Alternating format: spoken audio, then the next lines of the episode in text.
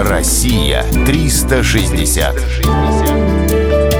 Дальневосточный федеральный округ. Амурские столбы. Амурские столбы в Хабаровском крае являются одними из самых загадочных природных образований Дальнего Востока. Глядя на причудливые скалы, невольно задумываешься об их рукотворном происхождении. Ученые отрицают подобную версию. Они считают, что столбы появились 170 миллионов лет назад в результате вулканической деятельности.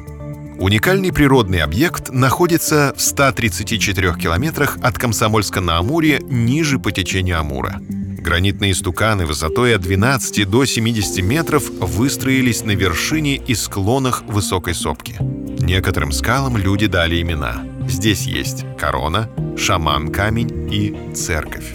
Любопытно, что помимо амурских столбов вдоль 50-й широты расположены такие мистические объекты, как гора Белуха на Алтае, Аркаим на Урале, Стоунхедж в Великобритании. Местные легенды объясняют появление фигур остановкой времени. Так на сопке появились шаман, девушка и охотник с собакой – в 2006 году на берегу реки археологи нашли древнее захоронение воина. При нем был меч.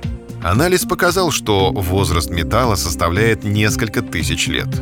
Выходит, уже тогда эти места были обитаемы, и жители могли обрабатывать металл, то есть были цивилизованными.